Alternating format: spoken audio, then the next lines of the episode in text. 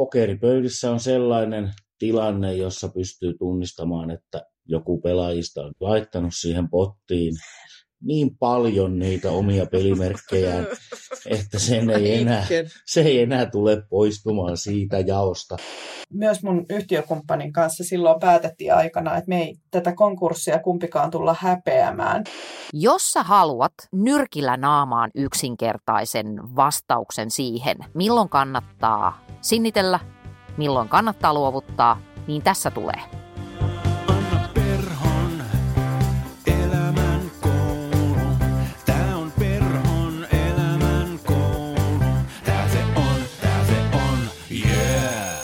Perhon elämänkoulu.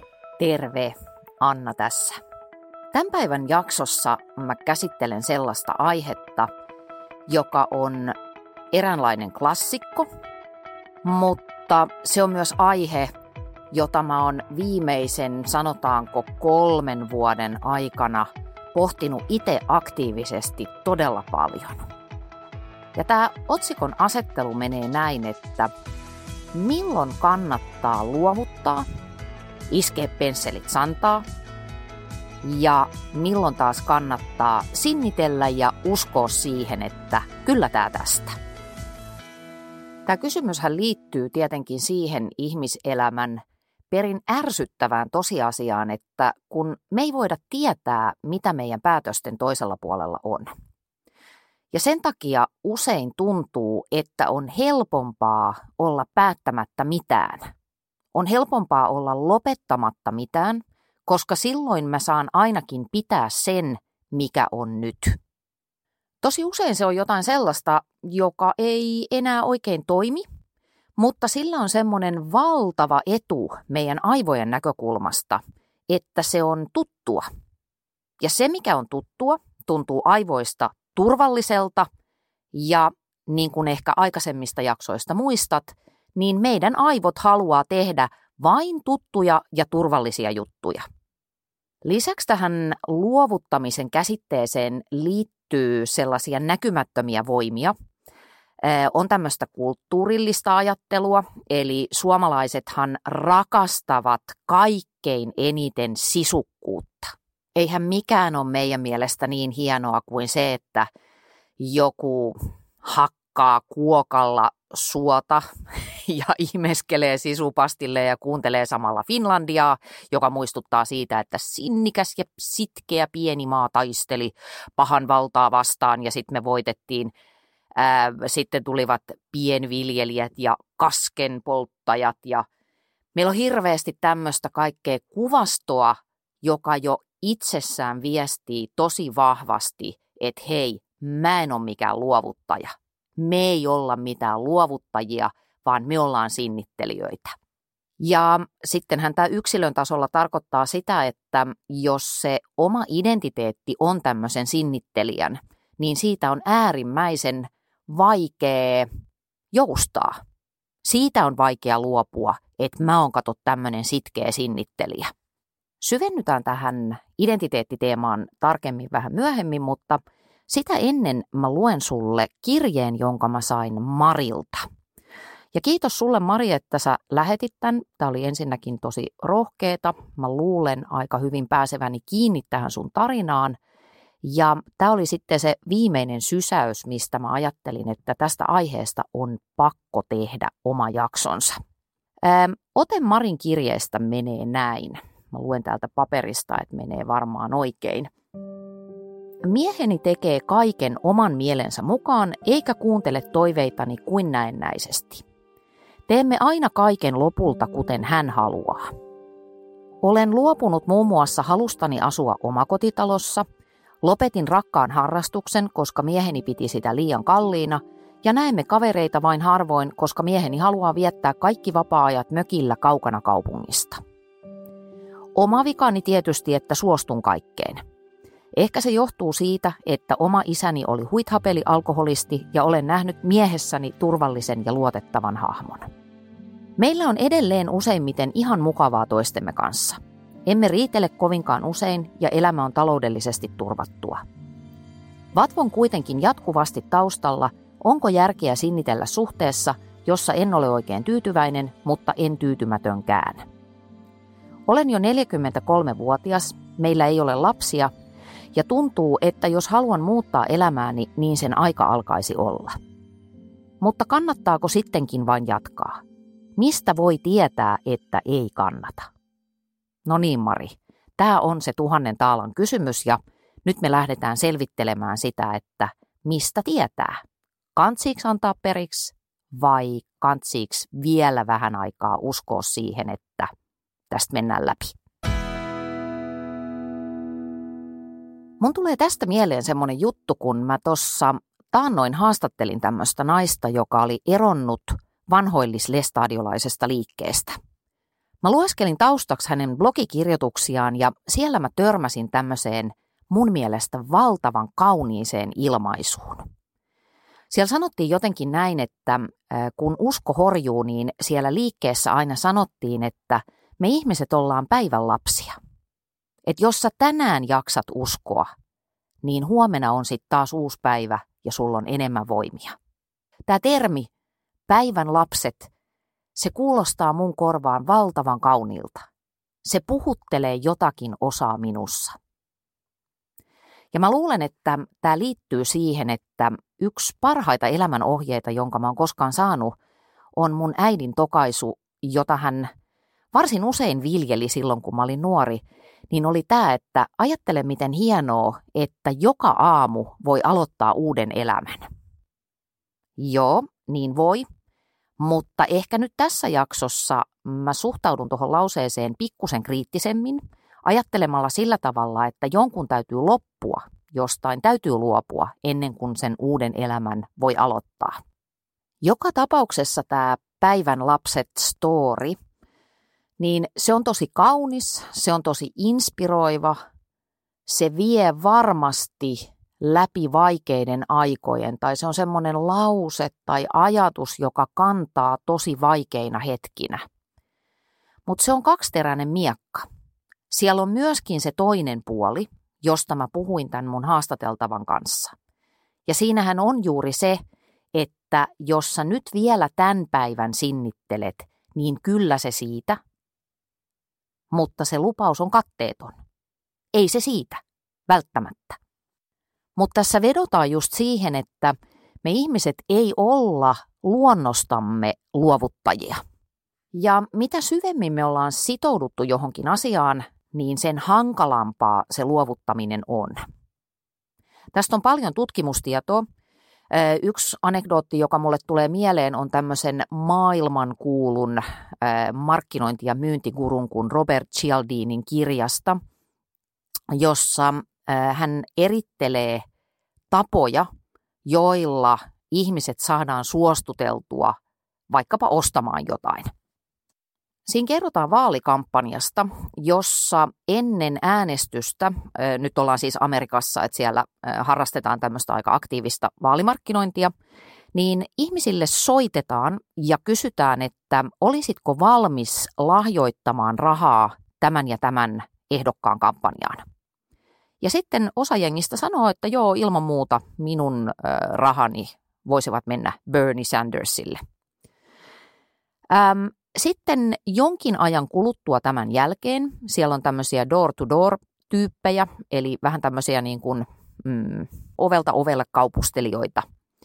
Niin sitten kun nämä tiimit lähti kiertämään niitä koteja, joissa ihmiset olivat vastanneet tähän puheluun, niin kävi tosi selkeästi ilmi, että ne, jotka olivat antaneet tämmöisen hyvin epämääräisen lupauksen etukäteen, että joo, voin lahjoittaa rahaa, niin ne myös lahjotti. Sen takia, että se ristiriita sen oman lupauksen, vaikka se ei perustunut yhtään mihinkään, ei ollut mitään sopimusta siitä, että sä et antaiskaan rahaa, siitä ei olisi seurannut mitään pahaa, mutta se tuntui niin hankalalta rikkoa sitä omaa huteraakin lupausta, että siellä lompakon nyörit aukes paljon joudukkaammin kuin niiden kohdalla, jotka oli jo alussa ilmoittaneet, että turha toivo ei tipu. Nyt tietysti tämmöinen uskon liike on tosi karkea esimerkki siitä, että, että kuinka hankalaa niistä omista sitoutu, sitoumuksista on luopua. Mutta kyllä se sama mekaniikka tosiaan toimii aika hyvin meidän kaikkien kohdalla, että kun me ollaan sitouduttu johonkin meille alun perin arvokkaaseen, alun perin merkitykselliseen juttuun, niin kuin vaikka parisuhteeseen, kuten tuossa Marin esimerkissä, tai omaan yritykseen, tai johonkin työpaikkaan, tai johonkin ystävyyssuhteeseen, niin se on tosi vaikea paikka alkaa päästää siitä irti. Haluaisitko elämänkouluun livenä? Kurkkaa Annan sivut ja ilmoittaudu waitlistille osoitteessa annaperho.fi kautta Anna mennä. Luvassa on viikonloppu 22-24.9. Annan talolla, jonka löydät Instagramista tililtä at olipa kerran talo.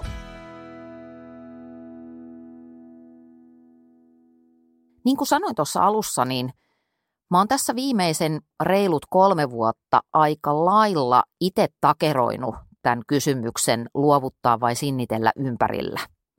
Ja mä oon miettinyt tosi monta kertaa, siis tosi, tosi, tosi monta kertaa, että onks mä vaan niinku semmonen idiootti, semmonen pässinpää, joka ei anna periksi jostain itse keksimästään ideasta, vai onko tämä sitä, että mikään arvokas elämässä ei tule helpolla?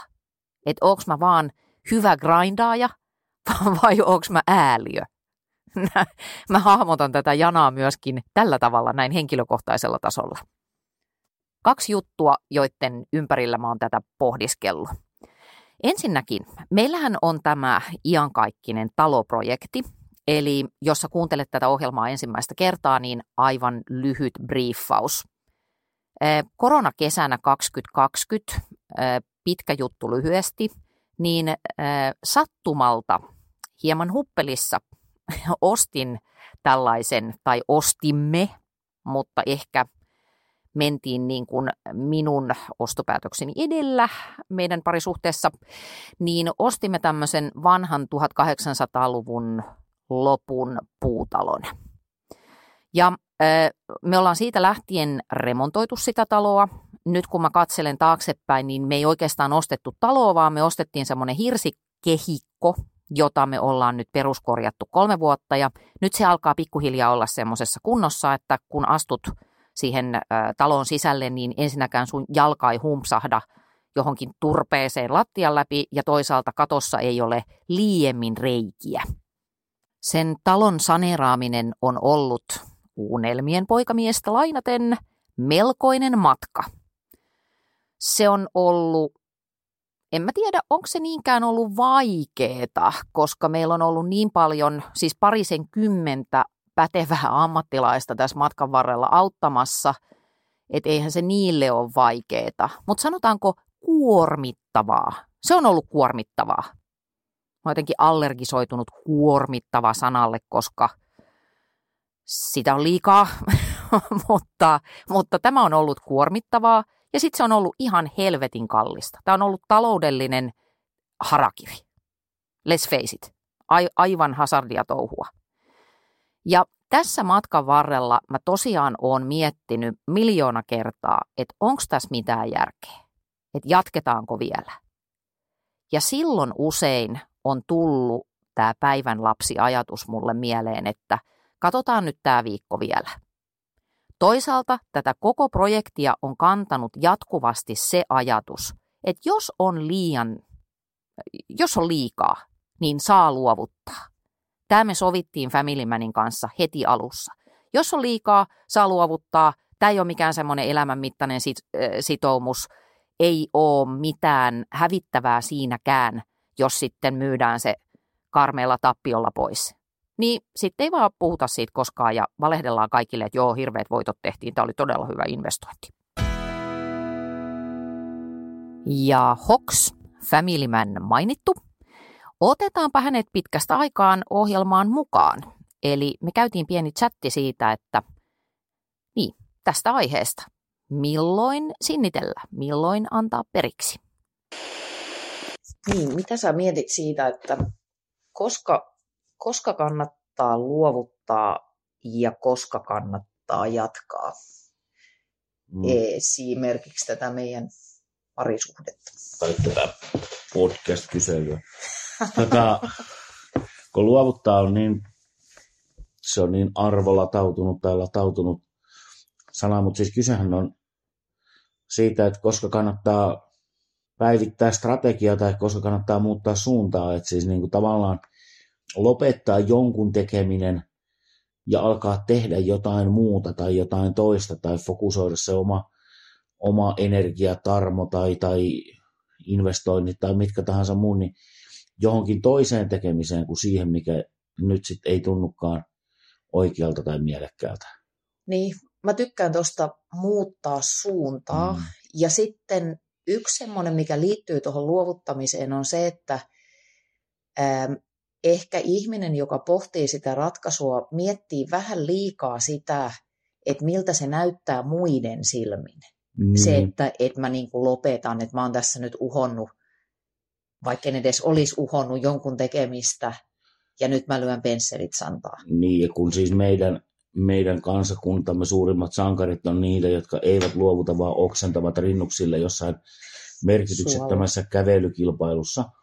Niin kuin, että siis, tai mer, mutta joka tapauksessa, että siis niin kuin, kyllä, että, että niin kuin luovuttaminen on niin latautunut, kukaan ei halua olla luovuttaja. Mm, mutta, mutta kaikki meistä haluavat olla niitä näkijöitä, jotka tunnistivat muutoksen ja osasivat vaihtaa suuntaa ja sitä kautta rakentaa uuden menestyksen. Niin, siitä niin, tulee hyvä story. Niin, niin, niin. niin. Toi, toi mutta siis periaatteessa, koska se luovuttaminen tavallaan, niin kuin, että kun sä kysyit sen siinä alussa, niin se tarkoitti, niin kuin sen, senhän näkee helposti sellaisena, että ei tee mitään, jättää kaiken tekemättä. Mm. Ja se ei tietenkään ole hyvä eikä toivottavaa. Mä oon meinaan miettinyt tätä monta kertaa ton talon kohdalla, kun siinä on ollut pari, pari low pointtia mulla silleen, että mä oon niin kuin 70 prosenttisesti ajatellut sillä lailla, että pitäisikö tämä vaan niin kuin lopettaa, laittaa pillit pussiin, myydä pois, kärsiä tappiot ja mennä eteenpäin. Ja sitten kun mä oon miettinyt sitä, niin ei se, mm, miten mä sanoisin, että mä oon kyllä ollut aika fine sen ajatuksen kanssa. Niin no, pokeripöydissä on sellainen tilanne, jossa pystyy tunnistamaan, että joku pelaajista on niin sitoutunut pottiin, eli laittanut siihen pottiin niin paljon niitä omia pelimerkkejään, että sen ei enää, se ei enää tule poistumaan siitä jaosta. Ja ehkä me ollaan ton talon kanssa nyt niin sanotusti sitouduttu pottiin. All ja, in. Onko tämä tota... se all in tilanne ja sitten mulla on kädessä ykkönen? Onko Telma ja Louis leffassa, kun ne ajaa siitä jyrkänteeltä alas, niin onko se, onko se luovuttaminen vai onko se ultimaatum seikkailu? Ei voi tietää, mitä rajan takana on. Mm. Mutta sitten ehkä vielä, jos käännetään niinku toisinpäin, niin mistä tietää, että pitää, pitää jatkaa tai saa jatkaa, on mielekästä jatkaa. Koska äh, tässä mä mietin monta kertaa vaikka yrittämistä. Tässä on viime vuosina ollut muutama semmoinen hetki, että ei helvetti, että tuleeko tästä yhtään mitään, mutta sitten kuitenkin, ja nyt tämä on vähän woo, woo niin joku semmoinen vo- voima tai intuitio tai se on siis jotain sisäistä tämmöistä hiljasta tietoa sit antaa sitä uskoa, että no joo, että kyllä tästä vielä kannat, mut, kannattaa mut, uskoa näkymättömään. Mut, kun toi on niin kuin tavallaan, jos, jos äsken se suunnan muuttaminen ja se, se, niin se oli niin kuin, kuulosti järkevältä, niin sittenhän se, siis taas kerran, että on olemassa jonkunnäköinen pitkäkestoinen suunnitelma, long range plan, strategia tai mikä tahansa, joka pitää sisällään niin kuin väliportaita, askeleita, sellaisia steppejä, että saavuttaakseen sen ultimaattisen päämäärän, niin, niin näiden, näiden asioiden pitää toteutua. Niin mun mielestä toi, jos sitä haluaa aktiivisesti miettiä, että onko tässä tekemissä mitään järkeä, niin se pitää niin kuin peilata niiden niin kuin välitavoitteiden mukaan, että, että onko tässä järkeä niin kuin suhteessa niihin, onko saavuttanut niitä, onko tämä homma edennyt eteenpäin vai polkeeko tämä paikallaan. Mm. Et, et siis niin kuin tavallaan kauhean raskasta on joka päivä herätä siihen, että miettiä, että olenko tänään yrittäjä. Niin, niin. Missä menee sinnikkyyden ja harhaisuuden välinen raja?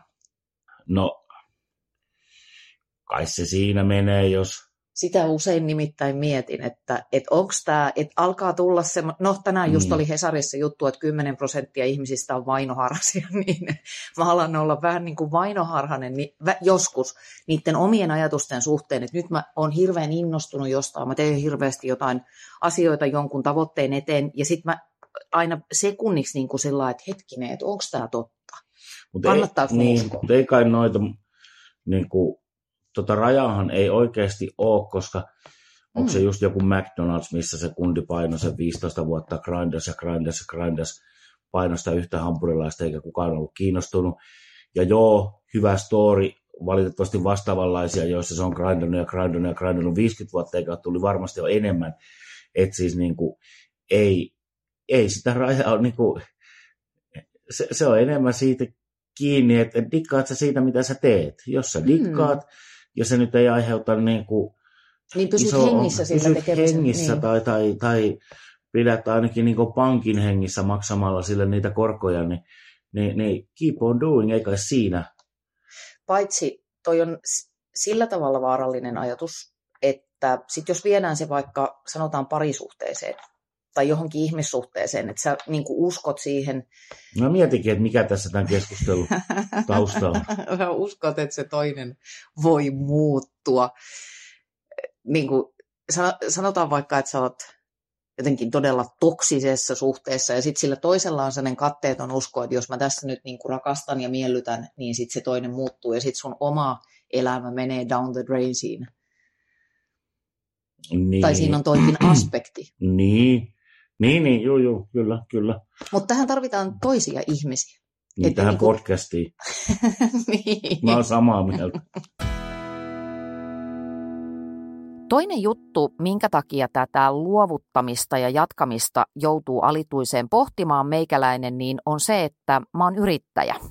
Mä oon ollut yrittäjä 25 vuotta ja tässä on aika monta seikkailua käyty läpi. Ää, miksi mä oon yrittäjä, niin no sen takia, että mä oon luonnevikainen, eli mä en pysty, pysty ö, työskentelemään kenenkään alaisuudessa – sitten sen takia, että mulla on se sama vapauden illuusio, kuten kaikilla yrittäjillä, että joo, kato, minä pystyn pitämään vapaa-päivän koska vaan, vaikka tiistaina. Ikinä en ole pitänyt. En ikinä. Aina, aina kello on seitsemän ja vielä, vielä olisi paljon tekemistä. Mutta äh, itselleen valehtelu on ihan toimiva strategia silloin, kun sulla ei äh, tavallaan näennäisesti ole vaihtoehtoja. Ja sitten kolmas juttu on se, että saa itse päättää, mitä tekee.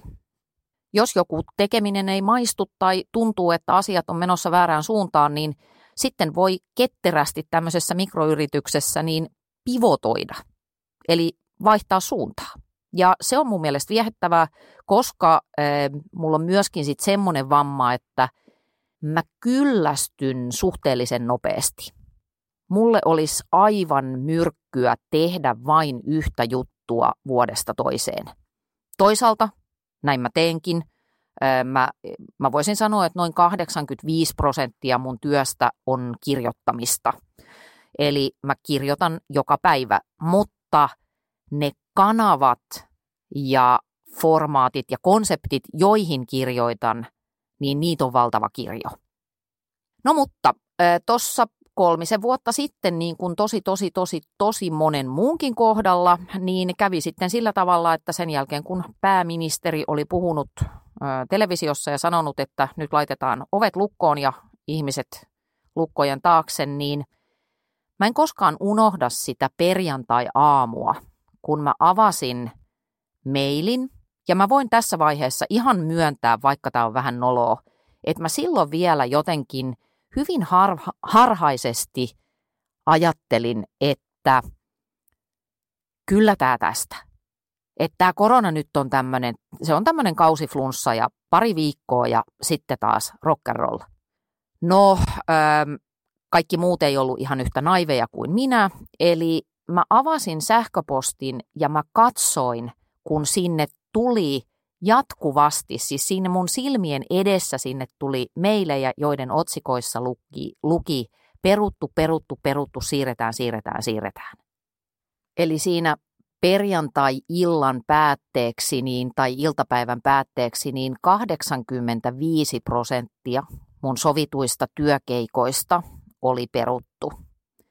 Ja tietenkin oli vielä sillä tavalla, että siitä 2020 oli tulossa kaikkien aikojen vuosi.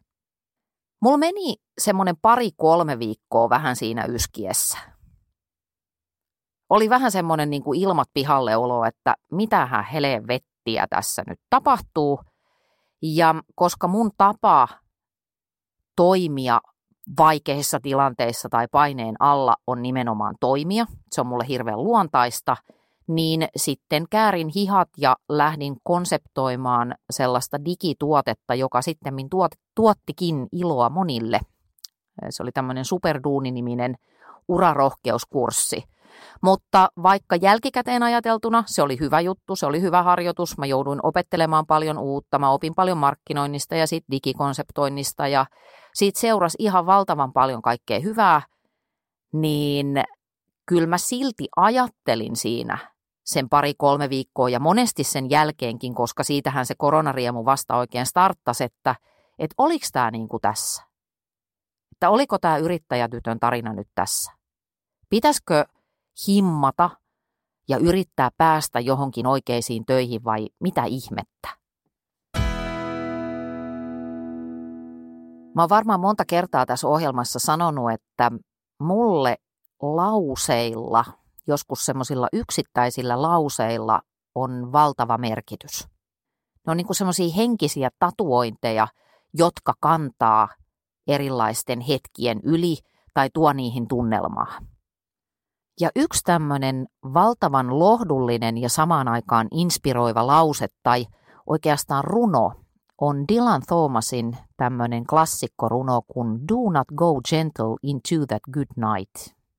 Jos luet elämässäsi yhden runon, niin luet tämä.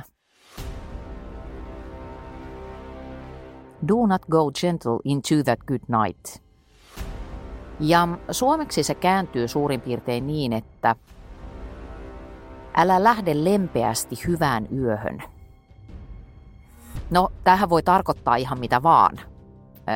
Kukapa pystyy lukemaan runoilijan mieltä, mutta mulle tämä lause, älä lähde lempeästi hyvään yöhön, oli super tärkeä siinä koronan keskellä. Se oli niin kuin sellainen soihtu pimeydessä. Ja mulle tämä tarkoitti sitä, että nyt ei tuudittauduta siihen päivänlapsi-ideologiaan. Että nyt ei uskota siihen, että kyllä tämä tästä – ei uskota siihen, että joku tulee ja työntää rahaa meidän postiluukusta, vaan nyt täytyy itse toimia. Nyt täytyy ottaa vastuu siitä, että mä en jää jumiin tähän, mikä ei toimi. Ja sen takia, tämän oivalluksen takia, tai sen, niiden tunteiden takia, mitä mä koin sen kriisin ympärillä, niin mä oon niin vakuuttunut siitä, että tämä, mistä mä tänään puhun, toimii sullekin. No, jos sitten palataan runoudesta tänne tiedon maailmaan, tiedolliseen maailmaan, niin ihan pari sanaa vielä siitä identiteetistä. Identiteetti, se mihin sä uskot pystyväsi. Se millä tavalla sä näet itsesi, millaisena toimijana sä näet itsesi, niin se on kaikkein voimakkain, sinua liikuttava ja sun valintoja mahdollistava voima. Jollet sä itekään usko, että sä pystyt asiaan X, niin et sä sit pystykään. Tai sä tarvitset vaikkapa hyvän coachin, joka näkee ne sun mahdollisuudet ennen kuin sä itse tajuat tai uskallat ne nähdä. Mutta anyway, jos mä yksinkertaistan tätä, niin tämä tarkoittaa sitä, että – Jollet sä pidä itseesi luovuttajana, niin silloin on olemassa sellainen riski, että sä sinnittelet liian pitkään. Jos sä ajattelet, että minä olen, kuule, minä olen tällainen sisukas ja minä olen sinnikäs ja minä olen tällainen jäärä, niin silloin, silloin sä et luovuta ja silloin sä saat pitää sen kurjuuden, joka sulla on nyt. Ähm, nyt sä oot fiksu ja tajuat tämän, mutta mun on pakko heittää vielä tämä disclaimeri. että totta kai on olemassa myöskin hyvää sinnittelyä. En mä liputa tässä sen puolesta, että heti kun tulee vähän hankalaa, niin pitää antaa periksi. Ei missään tapauksessa. Olen vaikkapa pakottanut oman lapseni harrastamaan salibändyä, vaikka hän sanoi, että ei halua harrastaa, niin minä sanoin, että sinähän harrastat tämän kauden loppuun ja sitten tarkastellaan uudestaan, että haluatko sinä harrastaa vai et.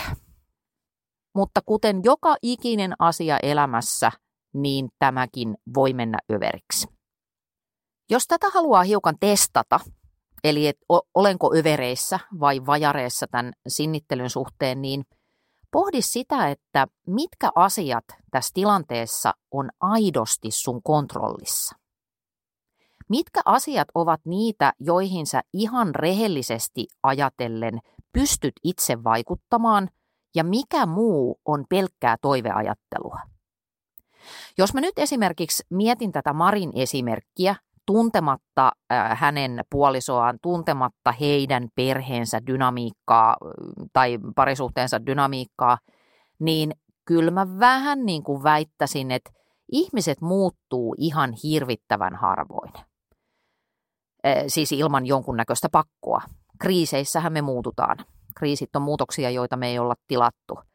Mutta se, että sä jäisit odottelemaan sitä, että se sun ukkelis sanoisi yhtäkkiä, että jee, muutetaan omakotitaloon ja olinpas minä tyhmä, kun viestin, että et saa harrastaa sinun kallista harrastustasi ja nyt myydään kesämökkiä ilakoidaan kavereiden kanssa joka viikonloppu, niin äh, not gonna happen. Kun ei me voida muuttaa toisia ihmisiä. Se on niin kuin tässä nähty nyt miljoona kertaa luoja ja Familymän tietävät, että kuinka paljon minäkin olen yrittänyt muuttaa ja ei vaan muututa. Ähm, no sitten jos mä otan vaikka esimerkin tästä yrittämisestä, mistä marisin äsken, koska yrittäjät aina marisee itse valitsemaansa kohtaloa, niin siinä pandemiassa oli elementtejä, joista mä en todellakaan voinut päättää ja joihin mä en voinut vaikuttaa, kuten vaikkapa itse pandemia, ulkona liikkumiskiellot, kokoontumiskiellot, jne, jne. Mutta siellä oli paljon juttuja, joihin mä saatoin vaikuttaa, jotka oli totaalisesti mun kontrollissa. Ja siinä, jos hieman onnittelen itseäni, niin siinä erinomaisen fiksua tekemistä ja kontrollin ottamista oli se, että mä opiskelin uusia juttuja – ja tein uusia juttuja.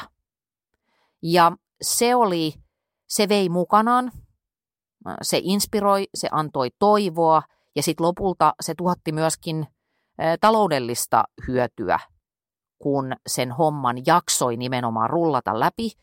Mutta joo, sekin täytyy muuten sanoa, että, että mä en väsy kovinkaan helpolla mä oon kyllä aika semmoinen Suomen hevonen, että jaksan tehdä, mutta sen, sen akuutin koronasta selviämisen jälkeen, niin mä huomasin ehkä eka kertaa elämässä, että nyt on ehkä vähän takki tyhjä.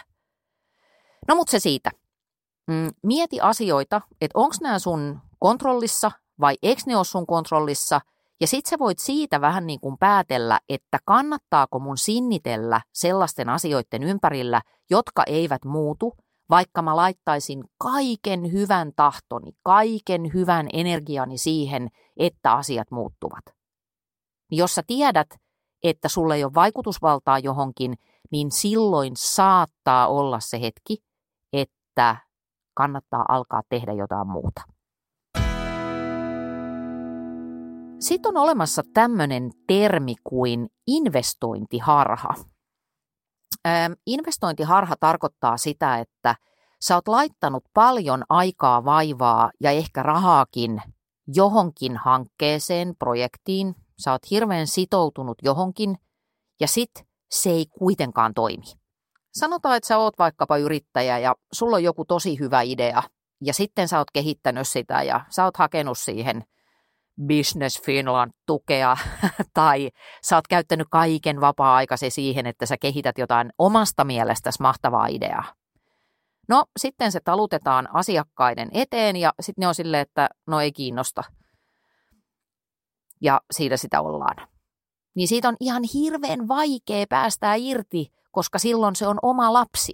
Se on se oma kultainen ajatus, se on se mun oma nerous, joka tässä nyt on kaupan. Ja silloin se ajatus todella helposti kääntyy varkain siihen, että noi on vaan tyhmiä, ne ei tajua. Minä jatkan tämän kanssa vaikka hautaan asti.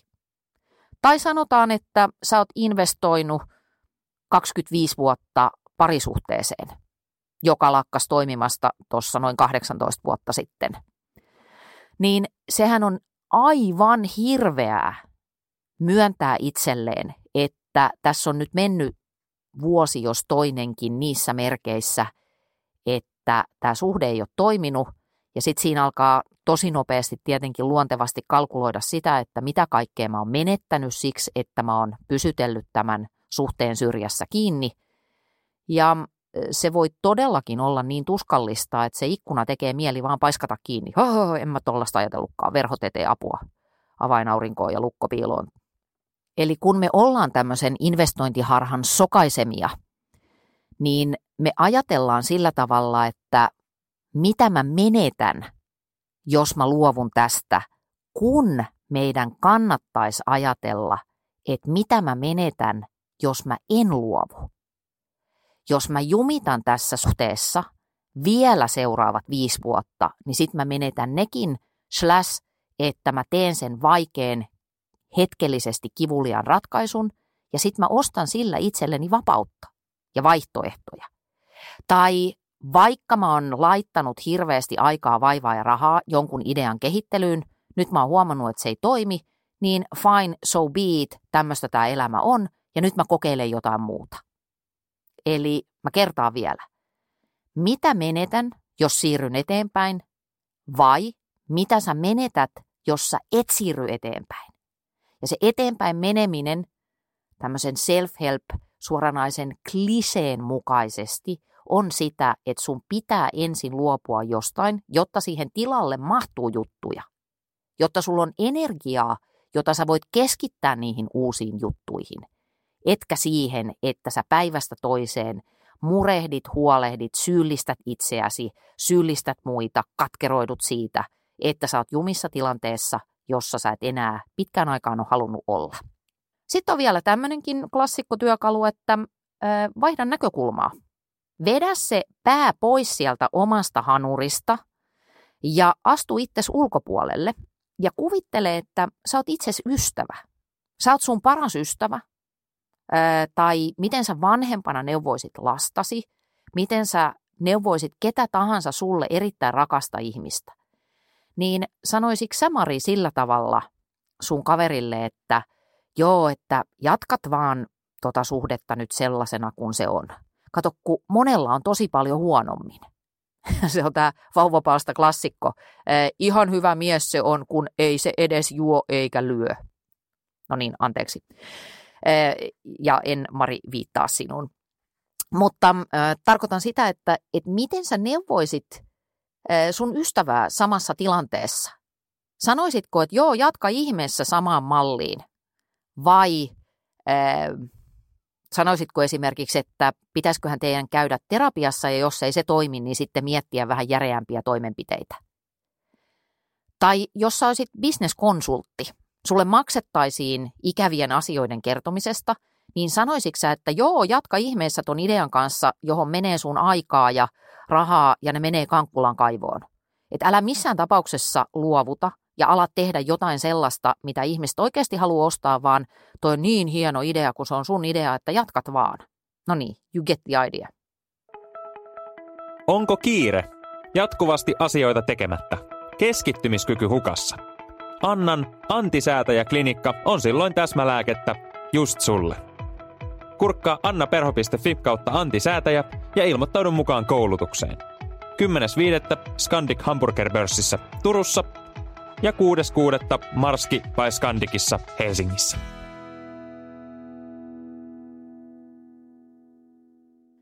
No, tähän mä vähän viittasinkin jo tuossa äsken, mutta ihmisluontoon jotenkin kuuluu myöskin se, että me ollaan tosi kovia aloittamaan asioita. Me ollaan tosi kovia aloittamaan. Ja yksi ihan mun lempihahmoista, Kukkalaakso, kova kahvakuula Mimmia, entinen, ymmärtääkseni entinen personal trainer, niin hän joskus päivitti nerokkaasti Instagramiin jutun, josta mulle jäi mieleen tämä lause, kun mä elän täällä lauseiden maailmassa, että sen sijaan, että me aloitetaan koko ajan jotain uutta, niin meidän kannattaisi jatkaa sitä, mikä on jo aloitettu. Okei, tämä hyppää vähän niin kuin toisenlaiseen kehykseen. Toi on hyvä neuvo silloin, kun sitä sinnittelyvoimaa tarvitaan lisää. Mutta sitten mä ajattelen sillä tavalla, että niin kuin samanaikaisesti näin suljet toisiaan pois. Kato, kun maailmassa voi olla keskenään ristiriitaisia ajatuksia, ihan tosta vaan olemassa. Niin mä ajattelen tosiaan niin, että me ollaan kovia aloittamaan. Aina kääntyy se uusi sivu, mutta me ei niinkään luontevasti lopeteta juttuja, jotka ei enää toimi, tai ne ei ole kauhean hyödyllisiä, tai ne vaan kuormittaa meitä. Tästä yksi tosi simppeli esimerkki on se, että jokaisella on to-do-lista, mutta kuinka monella meistä on not to-do-lista? Niin. Onko sä päättänyt, että mitä asioita sä et tee kategorisesti? Kannattaisi ajatella, koska pelkästään ajansäästön näkökulmasta toi on jo fiksua. Ja se kirkastaa sun päätä. Sä kuuntelet tätä jaksoa, koska sä haluat, että sun elämässä jokin muuttuu. Ja jotta asiat voivat muuttua, jotta sä voit vaihtaa suuntaa, jotta sä voit avata uuden lehden, uuden tuotantokauden, niin sun täytyy päättää jotain. Päättää. Lopettaa. Luopua. Sun pitää luopua jostain, että asiat voivat muuttua. Sun täytyy ehkä luopua sun tavoista ajatella, Sun täytyy ehkä luopua toksisista ihmissuhteista, ehkä duunipaikasta, joka on ollut sun mielestä ihan hanurista jo monta vuotta. Sun täytyy luopua jostain asenteista, päänsisäisistä asetuksista, jotka ei enää toimi. Sun täytyy ehkä luopua jostain liiketoiminnasta, jos satut olemaan yrittäjä. Mikä se juttu on, mistä sun pitäisi jo päästää irti? Kyllä sä tiedät sen, mutta kun se irtipäästäminen on niin jumalattoman pelottavaa. Meidän aivot ei tykkää siitä, sun mieli ei tykkää siitä, usein myöskään sun ympäristö ei tykkää siitä. Koska se, että sä muutat jotain, tekee näkyväksi sen, mihin ne on jäänyt ja mihin ne on tyytynyt. Jos tämmöistä luopumista ei koskaan tapahdu, jos ihminen on överisti päivän lapsi, tuhansien päivien lapsi, niin silloinhan me ruvetaan uupumaan. Se käy voimille. Käy hemmetisti voimille pysyä siinä, mikä ei enää toimi. Me väsytään, me uuvutaan, me koetaan oma olo jollakin tavalla ontoksi, ja siitäpä alkaakin sitten versoa ihan omanlaisiaan ongelmia sen onttouden täyttämisestä. Ei mennä siihen, mutta saatat tietää, mitä tarkoitan. Sä kuihdut, henkisesti. Niin siinä käy. Ja sen takia sen luovuttamisen, periksi antamisen, suunnan muuttamisen, aika aktiivinen kelailu on tärkeää. En mä halua, etkä varsinkaan sä halua, että sun elämästä tulee semmoista haperaa kitkeryyttä. Sun pitää tehdä niitä juttuja, joita sä haluat tehdä. Ja välillä se edellyttää sitä, että jostain täytyy vaan päästä irti. Mutta mä muistutan koko ajan samaan aikaan, että vaikka käynkin tässä vähän kierroksilla, niin mä tajuan tosi hyvin, että se luopuminen on monesti ihan valtava vaikeeta.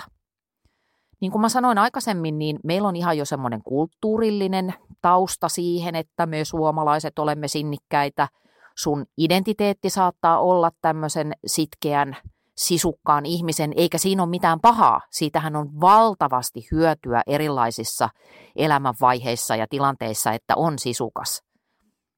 Mutta as said, niin se voi mennä myöskin övereihin. Ja sitten on muut ihmiset.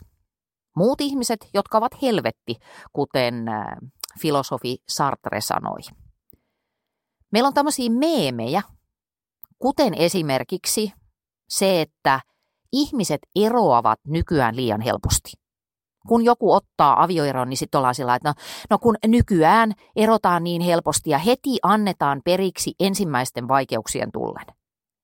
Mistä helvetistä sä voit tietää, mitä jonkun kotona tapahtuu? Please. Mistä sä tiedät? Onko sulla jotain todisteita?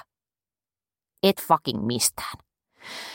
mua suututtaa tämä, koska tämähän on jonkunnäköinen semmoinen kollektiivinen tapa tai yritys kontrolloida muiden tekemistä, koska se on jotenkin omien arvojen mukaista, että pysytään yhdessä vaikka mitä tapahtuisi.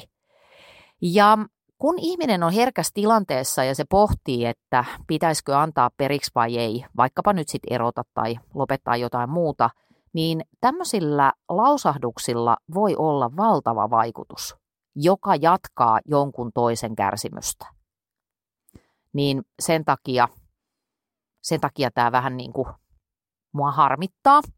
Mutta jos mä nousen tuolta, tuolta yleiselle tasolle, niin mä tarkoitan vaan sitä, että – että ei tämä maailma meidän ympärillä myöskään ole mitenkään erityisen virittynyt siihen, että me tehtäisiin kauheasti muutoksia meidän elämässä. Ja se liittyy ihmisen biologiaan ja evoluutioon ja se liittyy vallankäyttöön, se liittyy turvallisuuteen, ennustettavuuteen, moniin moniin todella hyvinkin asioihin. Mutta mä haluan sanottaa vaan lohdutukseksi, että jos sus tuntuu hankalalta, niin et ole yksin ja ähm, tämmöinen tämä meidän elinympäristö on. Siitä on hyvä olla jollakin tasolla tietoinen. Luontohan on ihmistä merkittävästi viisaampi, siis muu luonto. Me ollaan luontoa, mutta me ollaan unohdettu se. Luontohan toimii sillä tavalla, että se ei nyt kuole, mutta se luopuu aika paljosta aina syksyisin, jotta keväisin voi kasvaa uutta. Esimerkiksi lehdet tippuu puusta sen takia, että jos se puu jotenkin yrittäisi ruokkia niitä lehtiä 24, 7, 365, niin sitten se itse puu kuolis ja sen jälkeen kaikki kuolevat. Mullahan oli siis todella hyvä numero biologiassa, niin kuin huomaat. Mutta tarkoitan tällä metaforalla sitä, että, että se, se luopuminen mahdollistaa jotenkin sellaisen hyvän kehityksen ja kasvamisen kiertokulun ihmisen elämässä. Tämä on give and take juttua. Toisaalta silloin, kun on kukoistuksen kevään ja kesän aika, niin sitten taas ne, niillä lehdillä on oma tehtävänsä suhteessa runkoon. Okei, mun täytyy lopettaa tämä. Tämä on liian, liian kiusallista. Tämä metafora ei oikein kanna, mutta ehkä, jos sä operoit tälleen niin kuin e, esikoululaisen tasolla, kuten minäkin, niin saat tästä kiinni. Otetaan hei tähän vähän mua fiksumpi ihminen ääneen välillä. Ää, kun mä valmistelin tätä jaksoa, niin lukaisin kauppalehden ja sit mä bongasin sieltä aivan äärimmäisen mielenkiintoisen haastattelun. Tämmöisen Kidia lastenvaate second hand kaupan perustaja ja toimari Anu Mäkinen oli haastateltavana kauppalehden jutussa, jossa hän kertoi konkurssista, edellisen yrityksensä konkurssista ja siitä, miten hän päätyi aika nopeasti sen jälkeen perustamaan toisen aika samantyyppisen yrityksen. Ja ää, mä kiinnostuin Anusta ja laitoin hänelle viestin, että saisinko lyhyesti haastatella aiheesta, milloin kannattaa luovuttaa ja milloin sinnitellä, ja Anuhan suostui. Ja Anullahan oli ihan törkeen hyviä pointteja siitä, että miten tällaisessa tilanteessa kansi operoida. Kyllä se mun mielestä tärkein on, että, että ensinnäkin, että onko pyytänyt apua ulkopuolelta, onko se tilanne arvioitu siten, että mitään toivoa ei oikeasti enää ole. Ja meilläkin on meidän konkurssiin menneen yrityksen Ipanaisen kohdalla käytettiin ihan, me haettiin apua ihan niin kuin joka paikasta mahdollisesta. Käytettiin yritysneuvojia ja toisia yrittäjiä ja vaikka mitä tahoja. Ja sitten kun se tosissaan se kaikkien yhteinen viesti alkoi olla se, että, että tilanne on toivoton, niin eihän siinä auta sitten, kun myöntää, myöntää se tilanne. Mutta sanoisin, että siinä kohdassa vielä, että jos, jos vastoinkäymiset on tilapäisiä ja kyse on sellaisesta, että vaikka omaa toimintaa tai ajattelua korjaamalla siten, että löytää jonkun uuden tavan katsoa asiaa, kehittää uudenlaista liiketoimintaa, niin silloin ilman muuta kannattaa vielä yrittää. Mutta jos puhutaan ihan yritystoiminnasta, niin tärkeää on tietenkin mittari myös se, että kuinka paljon siellä yrityksen kassassa on rahaa ja onko kuinka paljon velkaa. Itse näkisin, että ei ainakaan kannata missään nimessä alkaa epätoivoisesti isolla velkarahalla maksamaan velkaa. Eli et sit siinä kohdassa, kun otetaan velkaa, jolla voi maksaa velkaa, niin se tilanne on jo tosi huolestuttava. Tuossa kun me juteltiin tästä aiheesta vähän etukäteen, niin sä sanoit jotenkin todella hyvin, että luovuttaminen ei ole oikein sellainen sana, mikä susta tuntuu niin kuin parhaalta tässä vaihe tai tässä yhteydessä? Joo. Mä en, en jotenkin, että vaikka me päätettiin silloin, että no niin, nyt me haetaan siihen konkurssiin ja lopetetaan, ei enää yritetä, niin en mä jotenkin koe, että me kuitenkaan luovutettiin. Että itse ajattelen enemmän, että elämässä tulee hetkiä, kun pitää päättää tehdä jotain muuta. Hmm. Ja pitää yksi ovi, kun sulkeutuu, niin sitten joskus se vaatii vähän, että joutuu vähän aikaa puhallella ja hengitellä niin kuin itse jouduin. Enkä todellakaan tiennyt ollenkaan, että mitä, mikä se mun seuraava juttu on. Mutta äh, se luovuttaminen on hirveän negatiivinen sana ja siitä tulee semmoinen olo, että, että on jotenkin epäonnistunut. Sitten siinä on ehkä myöskin vähän semmoinen fiilis, että luovuttaja ei ole yrittänyt kaikkeaan, Kyllä. vaikka olisikin. Kyllä, just tämä. Ja itse koen vieläkin tänä päivänä, että mä en niin kuin ole epäonnistunut tämän edellisen yrityksen kanssa, vaan meillä oli sellainen yritys, jonka tarina oli sellainen kuin se oli. Me oltiin aika kokemattomia monissa asioissa ja paljon on asioita, mitä tänä päivänä teen toisella tavalla, mutta en mä sitä silti laske epäonnistumiseksi. Joo, mä haluan vielä toistaa ton, mitä sä sanoit tuossa aikaisemmin, kun se oli niin hyvin sanottu, että äh, sä ajattelet ennemminkin niin, että sä et luovuttanut, vaan sä aloit tehdä jotain muuta. Sä vähän niin kuin vaihdoit suuntaa tai luovuit jostain ja rupesit tekemään jotain muuta, koska sittenhän sä perustit uuden yrityksen. Joo, ja se olisi voinut olla jotain muutakin, että mähän ensin yritin hakea töitä ja kävin monessa työhaastattelussakin, että mun tarina olisi voinut ihan hyvin päätyä jonnekin palkkatyöhönkin. Ja siltikin se olisi ollut ihan ok, että mä en ajattele, että se niin kuin välttämättä tarkoittaa, että on pakko perustaa uusi yritys. Ja monihan konkurssin kokoinen ei ikinä haluakaan perustaa uutta yritystä. Mutta just näin. Mä ajattelen, että me niin kuin alettiin tekemään jotain muuta.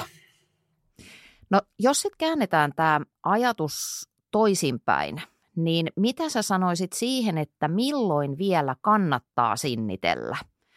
Öm, ja sä voit ajatella tätä siis ihan noin yleisestikin, että ne ei ole pakko liittyä yrittämiseen, vaan vaikka ihmissuhteisiin tai ö, mihin tahansa ö, elämän osa-alueisiin. Joo, tuo on aika vaikea kysymys, mutta kyllä mä niin kuin itse ajattelen näin, että että jos on yrittänyt löytää näkökulmaa monesta suunnasta, että on ehkä yrittänyt sieltä ihan, että päästä, monesti ihmiset jää jumiin vaikeissa tilanteissa yhteen vähän semmoiseen putkinäköiseen tilanteeseen. Ja jos siitä putkitilanteesta on yrittänyt jo päästä monesta suunnasta ja on ehkä saanut apuakin ja saanut perspektiiviä siihen tilanteeseen ja silti tuntuu, että siitä ei ole minkäänlaista ulospääsyä. Tai jos tuntuu siis, että näin kun sä kysyit, että toisinpäin, että jos siellä onkin joku että jos sä käännät sitä perspektiiviä ja sitä pystyy katsoa toisesta suunnasta ja siellä näkeekin jonkun uudenlaisen tavan suhtautua tai tehdä jotain toisella tavalla, niin silloin tietenkään ei kannata luovuttaa. Ja mun vaikka nykyisessä työssä on, ihan viikoittain tulee kaikenlaisia vastoinkäymisiä ja asiat ei mene aina silleen, miten mä haluaisin. Ja silti niin kun, niistä vaan niin kun mennään ja mm. yli ja katsotaan niiden ohi tavalla. Tai sitten yritetään nähdä asiat just uudella, uudella tavalla. Ehkä riski tuossa sinnittelyssä on vähän siinä, että mm, jos sitä alkaa pitää niin kuin itseisarvona, että minä en anna periksi ja päätyyn asti mennään, niin silloin siitä tulee ansa.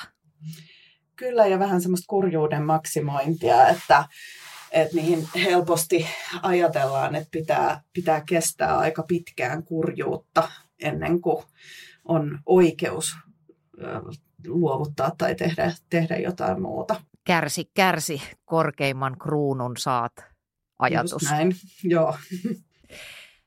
Silloin kun sä olit vielä siinä sinnittelyvaiheessa ja yritit tosiaan kaikin voimin pelastaa sen teidän yrityksen, niin mitä sun henkilökohtaisille äh, niin kuin energiatasoille kävi, että jaksoitko keskittyä mihinkään muuhun elämässä kuin sen ongelmatiikan vatvomiseen ja ulospääsyn etsimiseen? Kyllä se vei ihan hurjan paljon energiaa ja mulla on ihan niin kuin kehollinen muisto niiltä viimeisiltä kuukausilta semmoinen, että kun on ollut ihan hurjan fyysisesti ihan tosi väsynyt ja se, että, että niin kuin väsyneenä kaikkein pahinta, erityisesti näin yrittäjänä on väsyneenä kaikkein pahinta, että jos menettää oman luovuuden, mikä on mulle esimerkiksi tosi tärkeä asia, mitä mä vaalin itse tänä päivänä tosi paljon, niin jos se menettää, niin sitten se on aika, aika raskasta ja sitten on vaikea nähdä enää sitä niin kuin hyviä, hyviä puolia työssä esimerkiksi. Joo, ja sitten se kierre syvenee, koska se luovuus katoaa ja ylipäätään Joo, niin kuin voimavarat on alhaiset. No sitten kun se päätös vihdoin syntyi, niin mikä oli se tunnetila, kun te olitte sanoneet sen päätöksen ääneen, että okei, tämä oli tässä? Äh, mä muistan semmoisen hetken, että mä oon ollut ihan äärimmäisen helpottunut. Ja konkurssissahan on hurja jännä juttu sellainen, että sen jälkeen kun se pesä menee, konkurssipesä menee sinne selvityshenkilön hallintaan, niin sittenhän yrittäjä ei enää ole yrittäjä eikä saa enää osallistua niiden asioiden hoitamiseen eikä päätöksentekoon. Et käytännössä ei voi enää edes vastata asiakkaiden puheluihin tai tiedusteluihin, että voi mennä yrityksen tiloihin ja näin. Niin se aluksi pelkäsin, että se tuntuu tosi pelottavalta, mutta se loppujen lopuksi olikin aika, aika helpottunut olo oli silloin. Mun mielestä toi on indikaatio siitä, että ihminen on tehnyt oikein päätöksen. Ylipäätään missä tahansa asiassa, että jos se eka tunne on se, että huh, sä helpotut, niin sä oot oikealla tiellä, vaikka ne asiat sinänsä on kurjia ja vaikeita käsitellä. Joo, oli ja se oli kyllä aika uudenlainen tunne. Mä oon itse aloittanut työt varmaan 12-vuotiaana, mä oon jakanut mainoksia ja ollut kaikenlaista, tehnyt toimistosiivousta ja sun muuta. Ja sitten nelikymppisenä, kun sun pitää ekaa kertaa elämässä pysähtyä ja olla tekemättä mitään, niin se on yllättävän vaikeeta. Ja toisaalta mä, mä muistan ne päivät vieläkin. Mä muistan, minkälainen valaistus silloin oli ulkona ja mä ajoin paljon pyörällä ja mietin kaikkea ja näin. Ja näin, mulla on tosi jotenkin hyvät muistot niistä kuukausista silloin, kun mä olin, mä olin työtön silloin ja enkä tiennyt yhtään, mitä mä tekisin. Mutta oli silti kepeämpi fiilis. Oli, oli. Ja sitten jotenkin semmoinen olo, että just että kaikki vaihtoehdot oli, oli kuitenkin olemassa että mä en niin kuin missään vaiheessa en kokenut, että itseeni, että mä olisin ollut epäonnistunut, että mä en tuntenut vaikka esimerkiksi häpeää kirjoittaa työhakemuksiin tästä konkurssista, että mä ennemminkin ajattelin, että mähän tässä on tosi hyvä työntekijä tarjolla. Eli voisiko ajatella peräti niin, että kun luovutat, jos me nyt käytetään niin kuin tätä sanaa, kun luovutat, lopetat jonkun, niin sä ostat sillä vapautta. Sä ostat itsellesi enemmän vaihtoehtoja valita kuin sillä, että sä kaivat sitä omaa kuoppaas yhä syvemmäksi. Hmm. Joo, ja ehkä tärkein on just se, että siinä on kyse myös mun mielestä semmoista itsearvostuksesta ja oman itsensä niin tuntemisesta ja kunnioittamisesta, että on suurinta itsearvostusta joskus antaa itselleen lupa niin ää, päättää, että nyt tämä riittää, tämä asia, me ollaan tämä kokeiltu ja sitten me tehdään hetken päästä jotain muuta. Ja eikä välttämättä heti tarvitse tietää, että mitä se seuraava juttu on myös mun yhtiökumppanin kanssa silloin päätettiin aikana, että me ei tätä konkurssia kumpikaan tulla häpeämään. Niin se on ehkä se suurin, että oli kyseessä sitten minkälainen tahansa luovuttaminen tai asioiden uudelleen määrittely tai mikä, niin se häpeä on se ensimmäinen tunne, mikä kannattaa käydä läpi ja antaa sen olla, mutta että siihen häpeän tunteeseen ei kannata jäädä. Editti Eetu tässä taas moi. Lähetä palautetta osoitteeseen info at annaperho.fi tai WhatsAppissa 050 549 5094 mieluiten ääniviestillä. Kerro, jos viestiäsi ei saa käyttää osana ohjelmaa. Viestit luetaan anonyymisti tai pelkällä etunimellä. Vitsi mä tykkäsin tuosta Anun ajatuksesta, että luovuttaminen ei varsinaisesti ole se juttu, vaan se, että – mä teen jotain muuta. Se on jotenkin kielellisesti, jo kielellisesti ilmaistuna paljon kivempi ajatus. Ja ylipäätään toi on paljon inspiroivampaa. Et siitä luovuttaa sanasta tosiaan tulee vähän semmoinen fiilis, että no niin, tämä on tässä ja nyt mä sitten jään murjottamaan, murjottamaan tähän kuopan reunalle, kun taas se, että mä teen jotain muuta, tarkoittaa sitä, että mennään ainakin jollain tasolla eteenpäin. No, jos sä haluat semmoisen niin nyrkillä naamaan yksinkertaisen vastauksen siihen, että milloin kannattaa sinnitellä, milloin kannattaa luovuttaa, niin tässä tulee. Jos se asia, josta sä nyt kynsin hampain pidät kiinni, pitää sua kiinni sellaisessa tilanteessa, joka saa sut voimaan huonosti, niin silloin on aika lähteä eteenpäin. Mä toistan. Jos se, mistä sä nyt pidät kiinni, pitää sua kiinni tilanteessa, josta sä et tykkää, joka saa sut voimaan huonosti, joka uuvuttaa, joka tuottaa sulle semmoisen fiiliksen, että tämä ei ole mun oikeeta, autenttista, täyttä elämää, niin se on selkeä merkki siitä, että nyt kuule hops hops eteenpäin. Ehkä myöskin tämän takia siinä biisissä sanotaan, että if you love somebody, set them free ainoa tapa pitää ihmiset lähellä lopulta on päästää niistä irti ja antaa niiden valita, valita, että haluaks mä olla tässä tilanteessa vai en. Ja kun sitä rakkautta pitäisi harjoittaa myöskin suhteessa itseen, niin, niin kuin set you free. Päästä sut itses vapaaksi. Yksi keino tässä vaikeassa päätöksenteossa voi olla se, että ei sun tarvi nyt heti päättää mitään. Ei sun tarvi tällä hetkellä vielä päättää. Mulla on muuten loistava jakso, vaikka itse sanonkin, päätöksen tekemisestä. Se oli muistaakseni jakso kaksi tai kolme. Selaa sieltä Spotify-valikosta. Mutta ei sun tarvi just nyt tietää täsmälleen, mitä sä teet, mutta anna itselle se mahdollisuus. Mene vapaaseen pudotukseen. Tai, tai vapaaseen pudotukseen tarkoitan, niin kuin mene semmoiseen vapaaseen ideoinnin tilaan. Ja sitten tee itsellesi vaikka vanha kunnon plussat ja miinukset taulukko. Mieti sitä taas, mihin sä voit vaikuttaa, mihin sä et voi vaikuttaa. Mihin sä oot menossa. Me valitaan aika usein elämässä ja kärjistyneesti näissä tilanteissa kahden asian välillä. Kivun ja kuihtumisen. Joko mua sattuu vähän aikaa se, että mä teen jotain sellaista, mikä pelottaa, tai sitten mä hiljaa näivetyn pystyyn. Eli joko sä suostut kokemaan epämukavuutta, vaikeita tunteita, tai sitten sä kärsit niistä pikkusen koko ajan. Jos sä valkkaat sen tien, että sä pelkopäissäs tai miellyttämispäissäs jäät kiinni sinne vanhaan. Sä jumitat siinä, mikä ei enää toimi, ja sun kaikki energia menee siihen.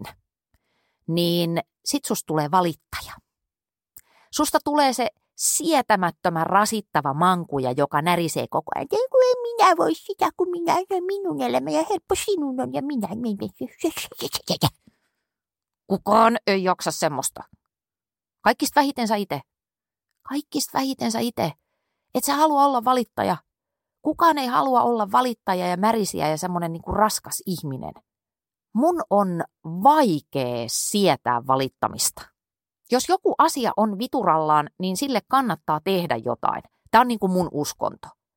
Mutta totta kai tämä ei missään tapauksessa tarkoita sitä, että mä olisin tämmöisen toksisen positiivisuuden kannattaja, jossa kaikki käännetään hyväksi. Se vasta kamalaa onkin. Mieluummin mä oon valittajan kuin semmoisen niin tekopirteen pään räjäyttäjän kanssa. Mä ajattelen sillä tavalla, tai siis toimin usein sillä tavalla, että sitten kun tulee oikein musta hetki, niin mä oikein niin kuin piehtaroin itsesäälissä.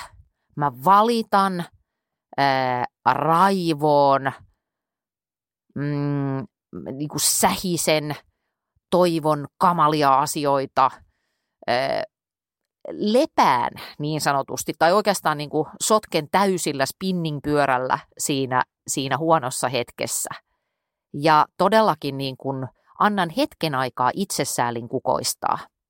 Itsesääli on vähän aliarvostettua. Mun mielestä sitä voi annosteltuna hyvinkin käyttää eräänlaisena lääkkeenä tai terapiana siihen, että kun aina ei ole reilua ja kun ei nämä asiat mene sillä kuin haluaisi ja muut on ihan tyhmiä ja itse on paras. niin totta kai niitäkin tunteita pitää olla, mutta jos siitä tulee jotenkin niin kuin pysyvä elementti, olotila sun elämässä, niin sit se ei kyllä enää oikein niin kuin toimi. Ihmisen ajatteluhan on luontaisesti hyvin ongelmakeskeistä. Meidän aivot on virittyneet siihen, että me havainnoidaan ja kiinnostutaan paljon luontevammin negatiivisista kuin myönteisistä asioista. Ja sen takia meidän pitäisi aktiivisesti muistuttaa itseämme siitä, että kannattaa aina ajatella sinne eteenpäin. Että jos nyt on nyt on kurjaa, niin mitä mä haluaisin tähän tilalle? Koska se, mitä sulla on nyt, niin sehän ei kerro mitään siitä, mitä sulla voi olla jonkin ajan päästä. Mutta se vaatii sulta tekemistä, ryhtymistä, sietämistä ja silloin tällöin sitä lopettamista. Nyt mä tajuan ja kuulen suorastaan nyt jo korvissani, koska olen medio, sellaiset, äh, ei vastaväitteet, mutta kriittiset äänet, että, että mitä sitten, jos on sellaisessa tilanteessa, jossa ei ole valinnanvaraa. Joku on ihan päin prinkkalaa, mutta sä et vaan pysty muuttaa sitä asiaa. Sä oot vaikka jotenkin sairastunut tai äh, sä oot kolmen lapsen yksinhuoltaja ja ihan loppu etkä saa mistään apua. Tai sun taloustilanne on aivan karmaiseva. Niin miten sitten suu pannaan? Ja tämä on hyvä, erittäin hyvä kysymys, johon mulla on osittainen vastaus. Tässä tilanteessa hirveän tärkeää, niin kuin itse asiassa tuolla Anunkin pikkuhaastiksessa tuli ilmi, on se, että sun täytyy uskaltaa ja kehdata pyytää apua. Hae apua, tukea, vertaistukea kaikin voimin. Toivottavasti niitä voimia riittää siihen – ja sitten toinen asia, joka tähän rinnalle pitää marssittaa, on arvot. Arvojen ja merkitysten läpikäyminen tässä tilanteessa. Meille tekisi ylipäätään todella hyvää pohtia niitä meidän arvoja ihan säännöllisesti, mutta erityisen tärkeää se on tämmöisinä kriisihetkinä. Sanotaan vaikka, että tilanne on se, että sä vaikka oot tosi kovilla tällä hetkellä sun lasten kanssa.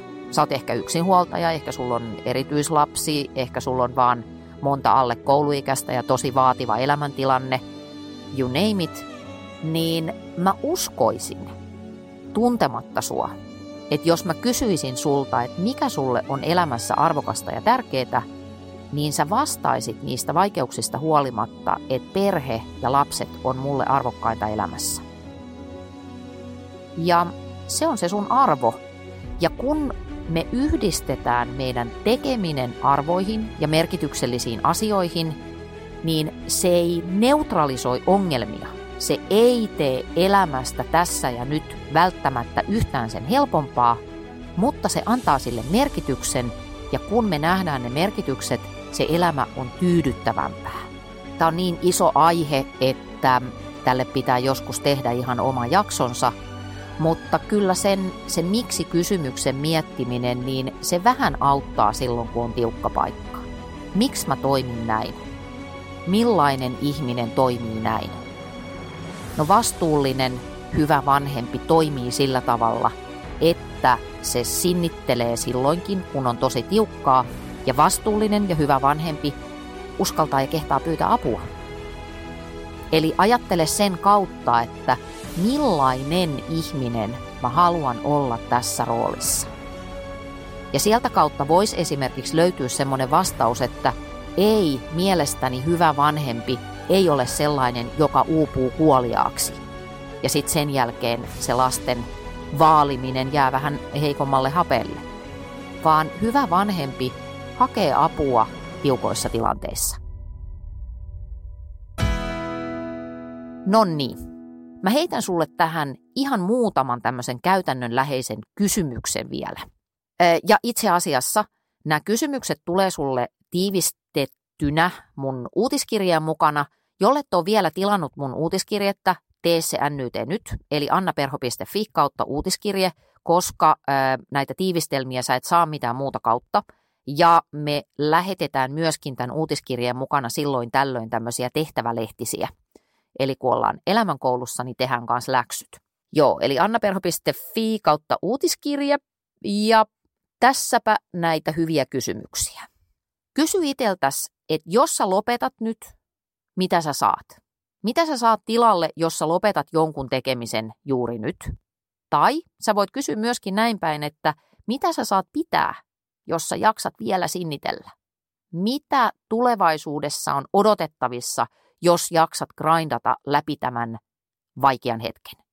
Onko siellä luvassa sitä samaa mitä ennenkin vai jotain uutta ja viehättävää? Sitten kun sä mietit sun ratkaisua, kumpi tahansa se onkaan, niin kummasta sä arvelet, että sulle tulisi helpottunut olo? Ihan niin kuin Anu sanoi tuossa haastattelussa, niin kun se konkurssipäätös vihdoin tehtiin, niin hän oli hirveän huojentunut. Joka on tavallaan ristiriitasta, koska ajattelisit, että silloin ahdistaa enemmän kuin koskaan aikaisemmin, mutta itse asiassa mä arvasin etukäteen, että hän tulee sanomaan sillä tavalla, koska hyvät päätökset tuottaa helpotusta. Näin. Mä rakastaisin kuulla palautteita, erityisesti tämän jakson kohdalla, koska tämä on jotenkin niin läheinen ja kiinnostava aihe itselle. Palautteita voi laittaa info at annaperho.fi tai sitten sä voit laittaa mieluiten ääniviestin meidän WhatsAppiin 050 549 5094. Ja tilaa se mun uutiskirje ja jos sua kiinnostaa lähivalmennus, niin me järjestetään tämmöinen lähivalmennustapahtuma Elämänkoulu Live syyskuussa 22-24.9. ja sille waitlistille sä pääset, kun klikkaat mun sivuilta sellaista osioa, jossa lukee Anna mennä. Hyvä, mutta hei, nyt anna mennä, tee joku päätös, kerro siitä mulle. Ihanaa, alkavaa, ei kun niin, mistä mä tiedän, koska sä tätä kuuntelet. Eli näkemiin ja kiitos.